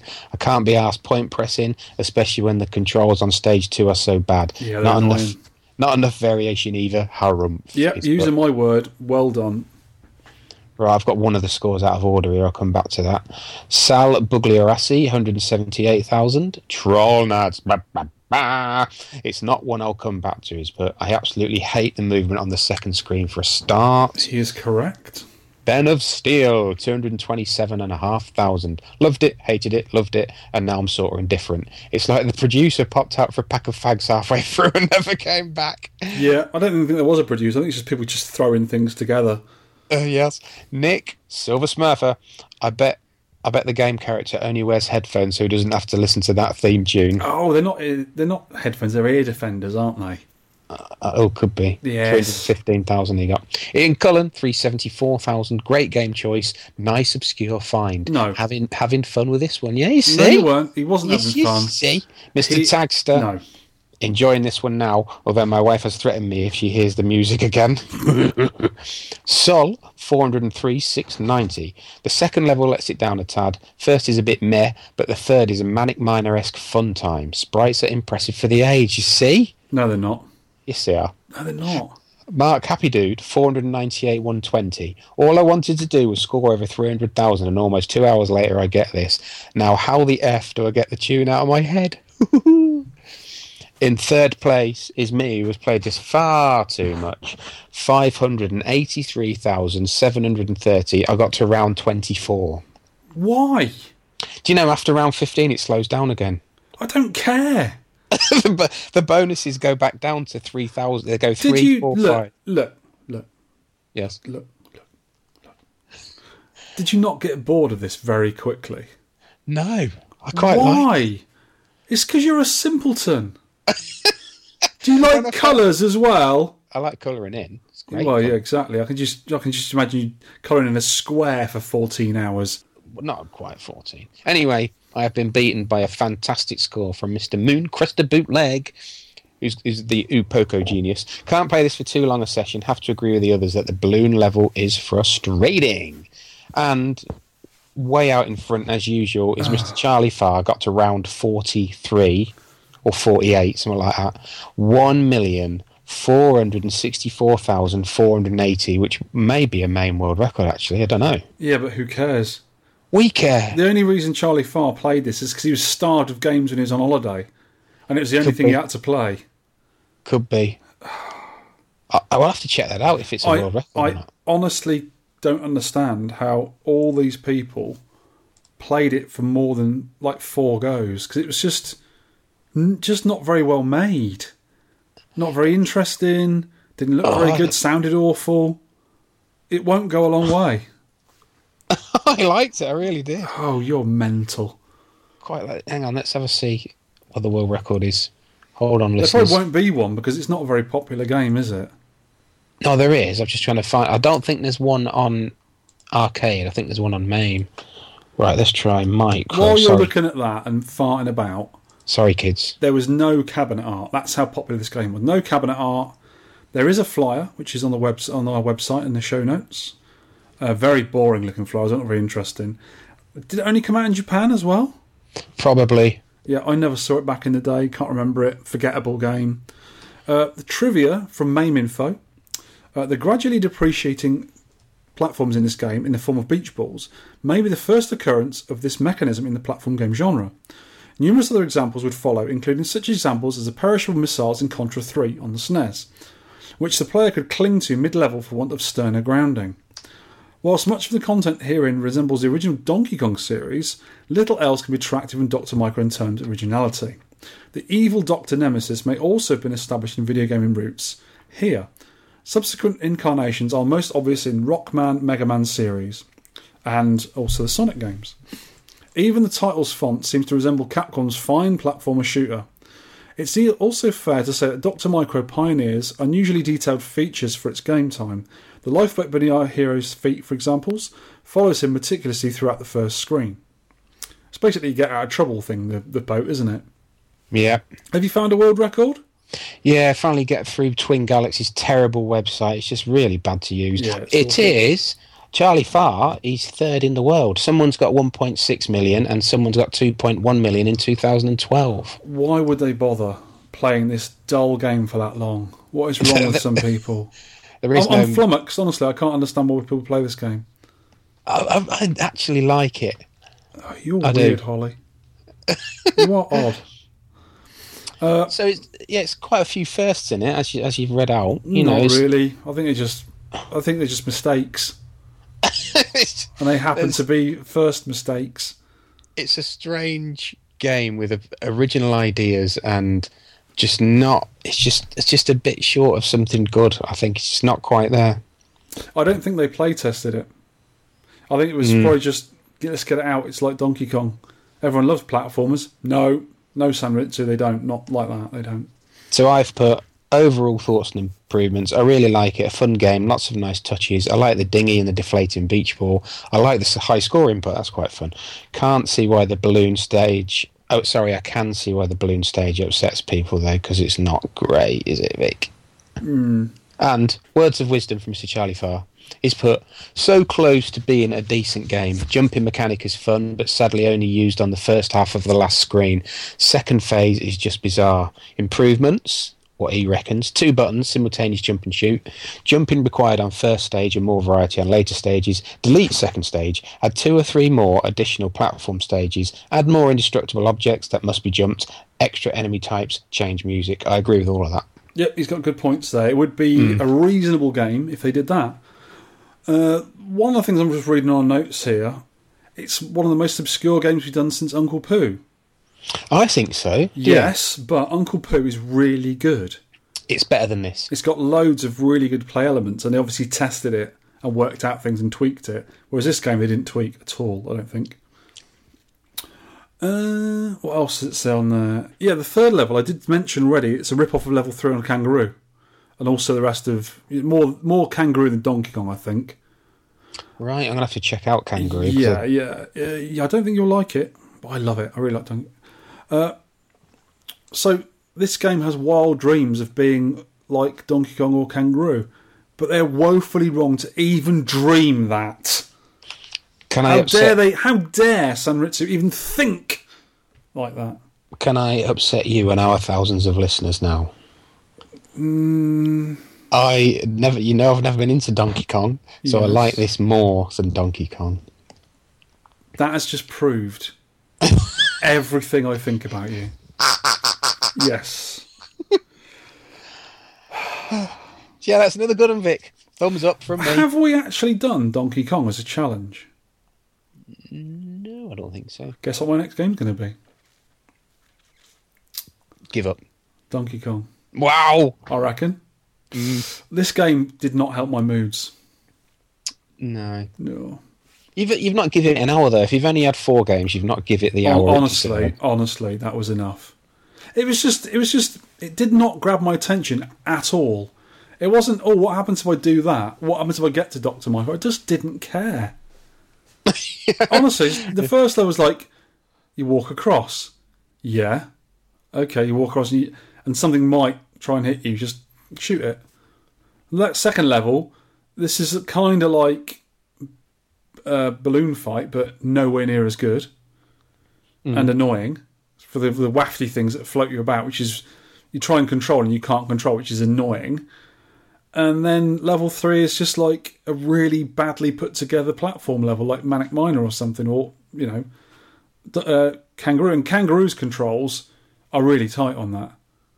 Mm. You know, if, if a monkey throws some, some apples at you on Kangaroo and they hit you, they'll hit you and you'll die. And if you miss them, they'll miss you and you won't die. On this game, you can just do anything and it won't, you won't get killed, nearly. Of course, you get, yeah, you do get killed. Oh, rubbish.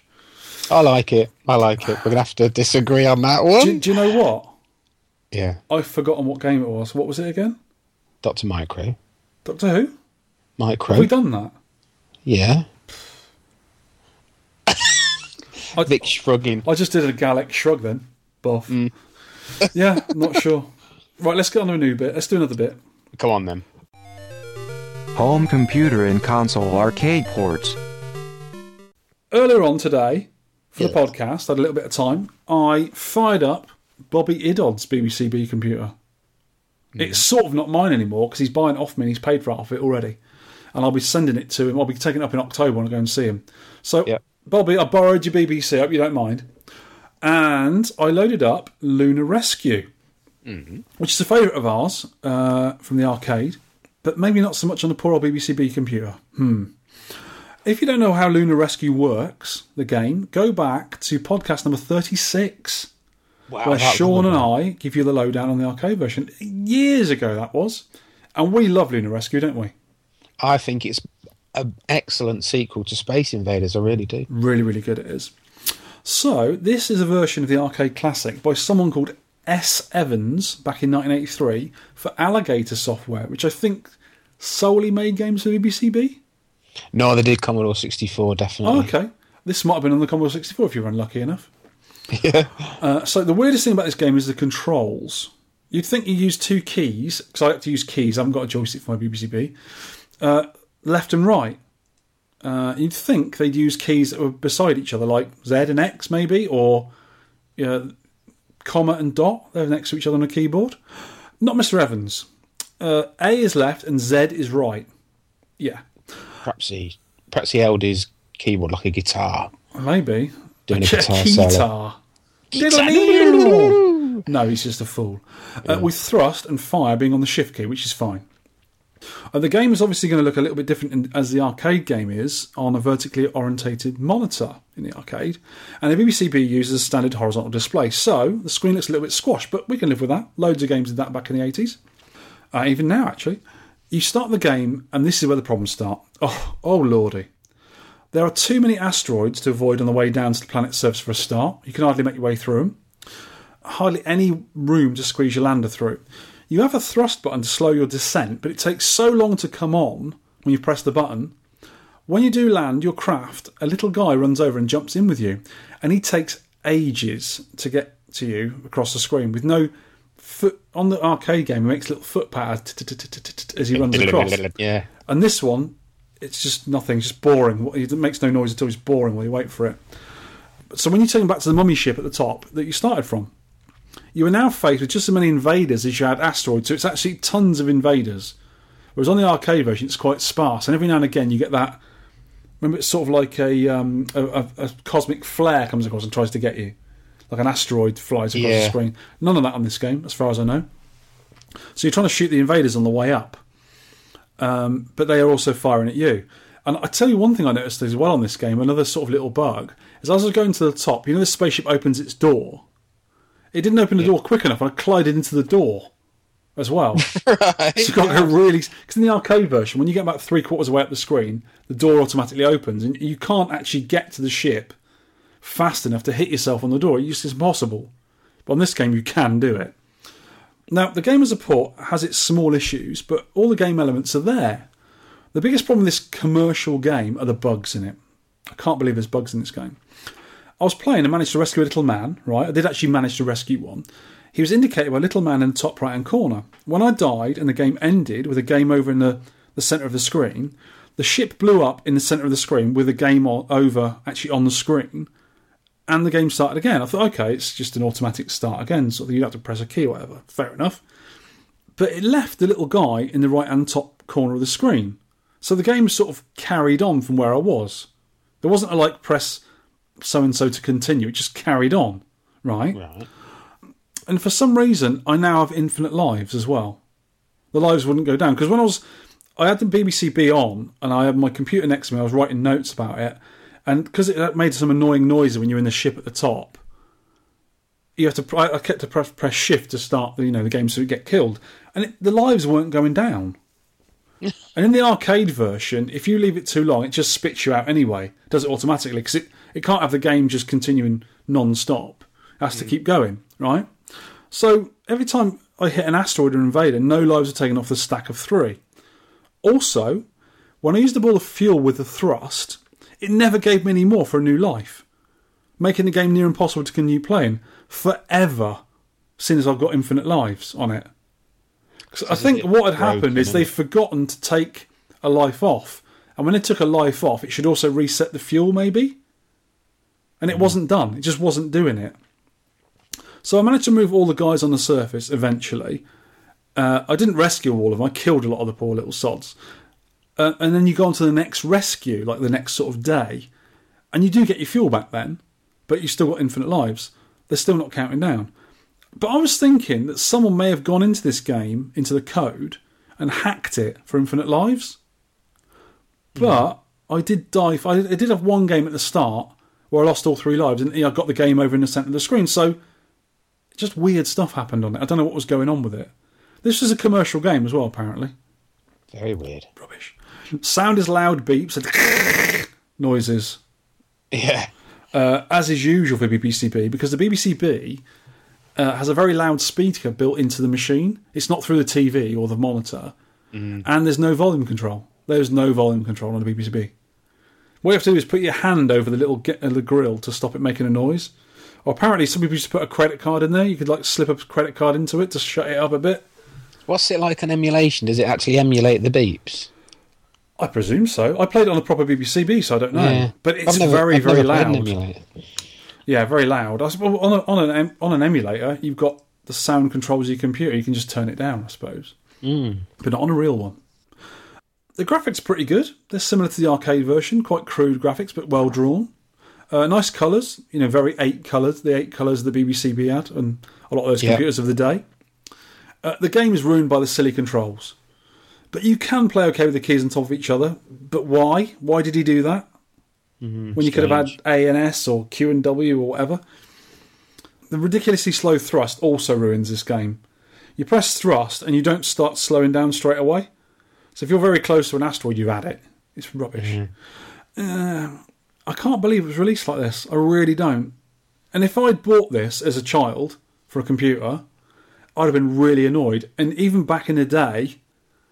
I was easily pleased. I'd have been annoyed by this. I'd have taken it back to the shop and gone, "Hey, mister, give me my three ninety-nine back."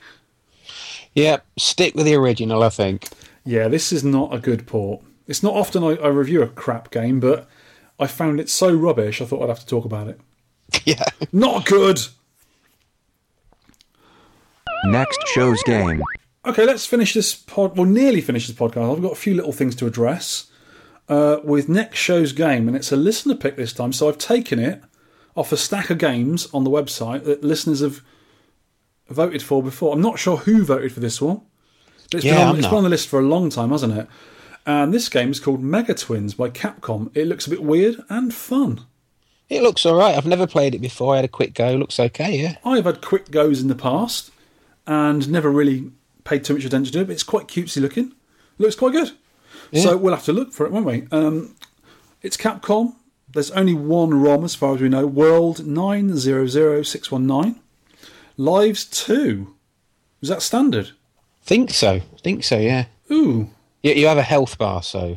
Okay. Uh, extra um, lives, we don't know. Not in the dips. Uh, difficulty four, which is normal. Uh, the S D L MAME on your Linux laptop is set to three. Yeah, set to three by default, so check that. Ras- Raspberry Pi is set to four. My Linux laptop, S D L MAME, is set to three, but it says normal, three. What should we, what should we decide on, four? Yeah, four. Four kiddies, play it on four. Yeah.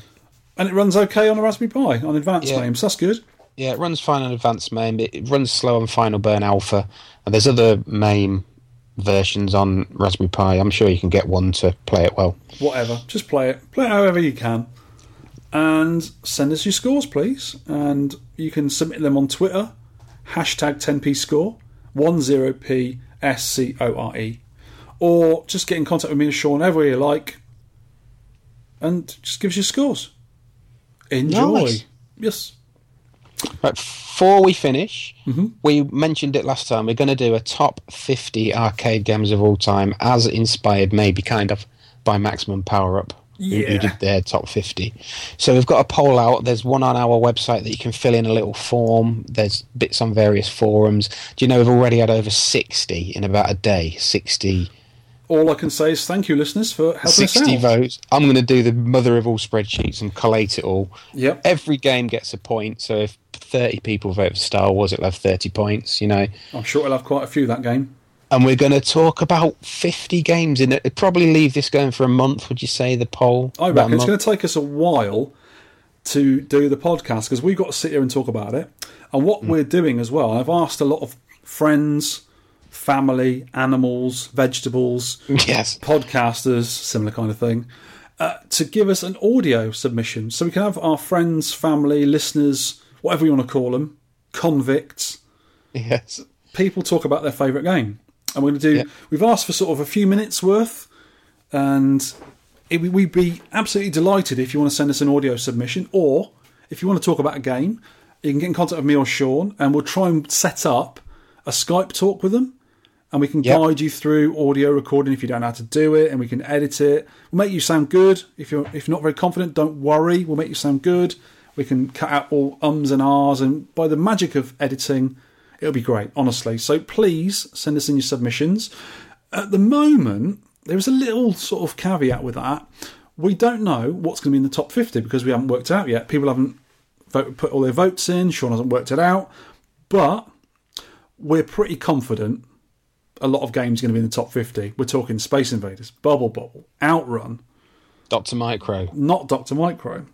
So if you have got a game that's pretty, you're pretty sure it's going to be in the top fifty and you want to talk about it, you can send us an audio submission. We want to know where you played it, what you thought of it, what the cabinet you played looked like, if you can remember it, if you've got the cabinet, if you've got the hardware, when you played it, if you're still playing it, were you a good scorer on it? Just all sorts of stuff. You know, your memories of it when you played it. Did you play it with your brother and sister? Play it with your mates? You know, where was it? Was it in a in a bowling alley or a swimming pool or a cafe or whatever? We want to know. Yep. So, uh, yeah, we're going to have some audio submissions. So when we talk about it, we'll have different people talking about the games. Have different spins on things. Mm. And it's going to be a long podcast. So it may... be a couple of parts. We don't know yet. Could be, couldn't it? Yeah. yeah. Or you might have to use your pause button. Yes. Could oh be. My god. So get onto it. The form is on the website. Uh, whereabouts is it on the website, Sean? It's on the front of the website. The front of the website. The front, yeah. Not on the bottom or the sides of the website, everyone. It's on the, it's on the front. If you have a look round, you'll probably find it. I might leave a link somewhere for it on yeah, the website. It's next, it's next to the home tab. So you've got home and then it's the next one. I've moved it along. Excellent. Thank you for doing that. So, is that is that business concluded for this I think show? It may be, sir, yes. Okay, thanks for listening, and we'll see you two weeks' time. Yes, thank you very much. Catch you again. Goodbye.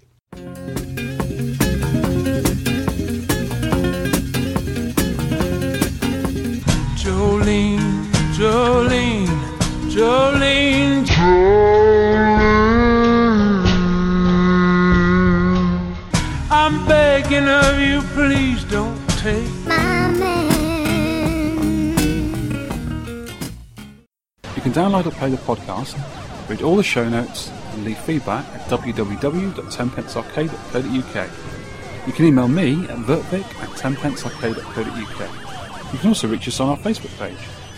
You can tweet me at ten pence arcade, and you can tweet Sean at Sean Holly. We'd love to hear from you for game suggestions, arcade pickups and stories, or any of your personal thoughts on anything we may have covered.